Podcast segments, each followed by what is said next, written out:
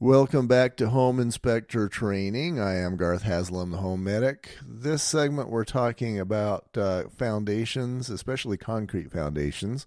This is part two of the uh, segments about that. Uh, of course, you are going to be expected by every client that hires you to certainly know your way around foundation issues.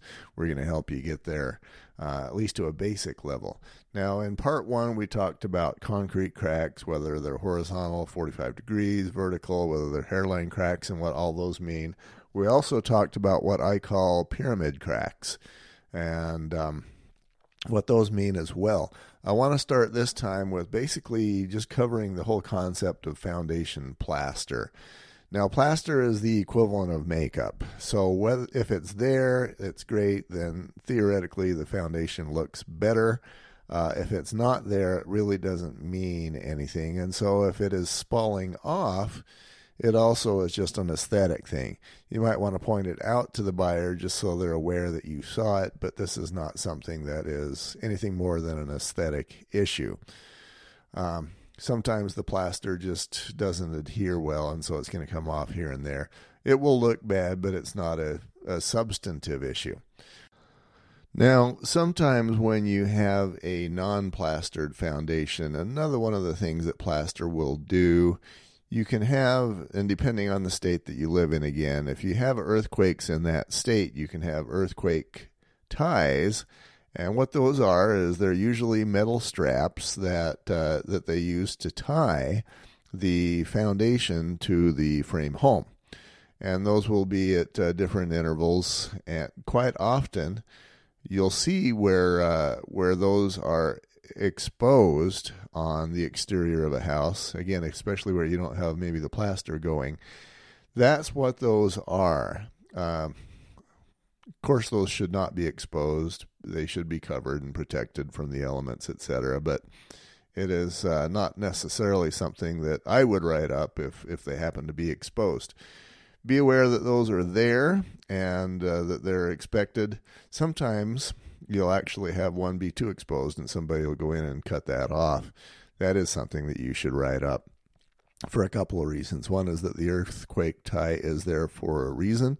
The other is that if it's if it's been cut off roughly, it could be a, a cut or a puncture spot where maybe a child might be injuring themselves on uh, the remains of that tie. Um, so just make sure you're aware of those, know what those things are. Then you have another kind of a tie. This would be a foundation form tie. Now, a good contractor will make sure that, uh, and again, as, as one of the first stages of building a home, you've got to build the foundation. And to do that, you've got to have forms that you uh, form up the concrete with. When the concrete is poured and the forms are removed, there are some form ties that should have been removed at that time. Quite often, the contractor won't do that and he'll just leave those there. Or sometimes he will only knock off the ones that are above grade, above the soil grade. And then the soil, of course, settles over time, and now you got these little form ties that are all sticking out every one of those that is exposed is a is a way for a child or somebody to injure themselves. So, given the potential dangers associated with those, you're going to want to make sure that you're very clear with your client that those need to be removed. Now, there's video on my website for how to do that, but basically it's a hammer up, down, and up, and those things will pop off. You can also use a pipe whose inner diameter is a little bit larger than the outer diameter of the uh, of the form tie that you're trying to trying to do. But you know, use a hammer.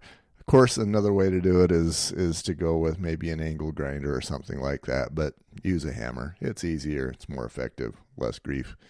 Now, um, as you're looking at concrete foundations again, if if you see bulging going on, whether or not there is a crack, uh, that is something you're going to want to write up. Uh, obviously, a bulging foundation is is having what's called eccentric loads, meaning off center, and if it's uh, if it's bulging, it's being stressed, and so you're gonna want to make sure you pay attention to that. Get a higher authority in there to pay attention uh, to take a look at that and um, determine what's going on, so that your client is protected, so that you are protected.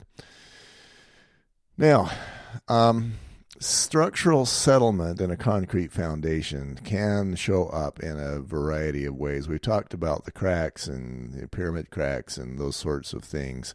As you're walking around, you will often see um, indicators that are going to tell you that there's structural settlement going on. Sometimes it's those 45 degree cracks, uh, whatever it is.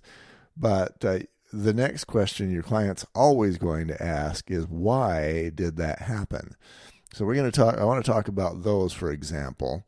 You can have undercutting. There was one area that I did where basically the entire neighborhood was built over what had been a riverbed.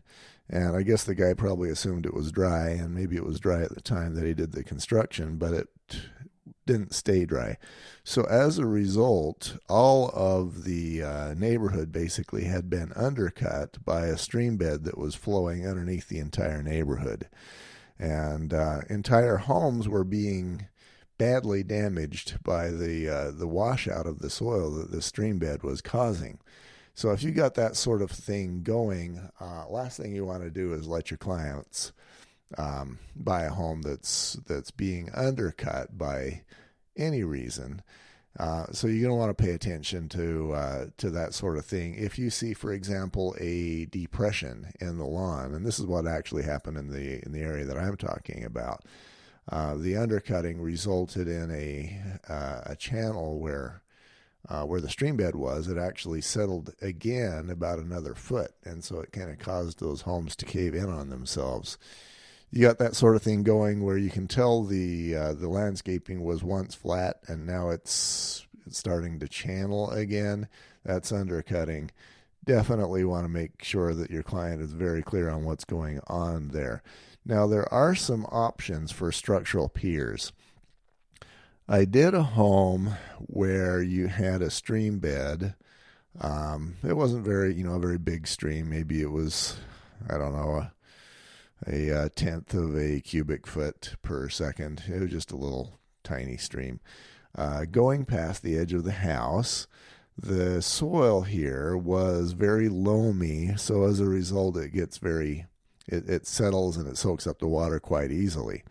Now, the stream bed was actually, I'm going to say, about 15 feet away from the foundation, but it was more than enough to to settle that side of the house to the point that um, you could put a um, a marble on one side of the wall, and by the time it got to the other side of the wall from rolling, it it would actually pop as it uh, as it hit the other side of the wall, almost enough to cause a dent in the wall. You had that much of settlement. I'm going to say it was a few inches. So what they did on that particular home is they did structural piers where they actually uh, ran piers down to ground um, to basically hard rock to to bedrock. And then they jacked that home back up into the original position. They can either do that sometimes or they can just stabilize the home so it doesn't move anymore. In this particular case they actually jacked the home back up that is one of your options that does work when you're getting undercutting. It does not work when you're getting a landslide. And here's why. You know, if you've if you're if you got a landslide, if you got settlement, it's the movement is up and down. If you got a landslide, it's horizontal. And so eh, with horizontal movement, the piers are going to move as well as the house and so those piers aren't going to really do much for you. Uh, Mother Nature is just a bigger force in this particular case than the structural support system can account for. So, um, landslide basically, I want to give you some basics on that. If uh, you're inspecting the home that's built on a hill, there is what is called a natural angle of repose. And what that is, is if you take any soil type um, there will be an angle at which it uh, you know and you let's say that you put all this soil in a big bucket and you dump it on the top until it uh, until you're creating a hill there will be an angle at which this uh, soil becomes stable. And if you try to make it any steeper than that, it is unstable. You can imagine that maybe if you're dumping gravel or sand out, there will be an angle of repose that uh, that that will take. And of course, if you're if you're dumping mud out or a silt out, then it will take an entirely different angle. So what happens is quite often as there um, as a contractor is building a home on a hillside, he uh, he may change that slope uh, for whatever reason, and then your home is subject to being repositioned by Mother Nature. Sometimes also, uh, if you imagine a bowl shape, because um, landslides usually take a bowl shape when they when they flow. They'll start with, of course, nothing on the top side. They'll do a deeper dig uh, towards the center, and then at the bottom you've got you've got just a, a short piece. Then, and then if you imagine that bowl starting on an angle, and then the bowl trying to flatten itself out, um, that's what's happening in a landslide. So you get that rotation of the bowl being basically, let's say, a 45 degree angle, and then rotating down to maybe a 35 degree angle taking the house with it. That is very hard on homes, but that is basically what's happening in a, in a lot of landslides. Um, and we're not talking about where you have just a lot of surface rocks that are rolling, you know, 300 feet down the uh, down a hillside. This is a, this is a different sort of landslide than that. Um, this is this is the kind of landslide that causes the most of the issues with structural residences. So uh, imagine then if you have the uh, the bottom side of this bowl be cut out by the contractor for whatever reason, and that happens for any one of a thousand reasons. Uh, the bottom side is called the the toe, and if you cut that out, that is what's resisting the rest of the bowl from rotating downward. Cut that out, and now you have a lot more likelihood of the uh, of the rest of the bowl rotating.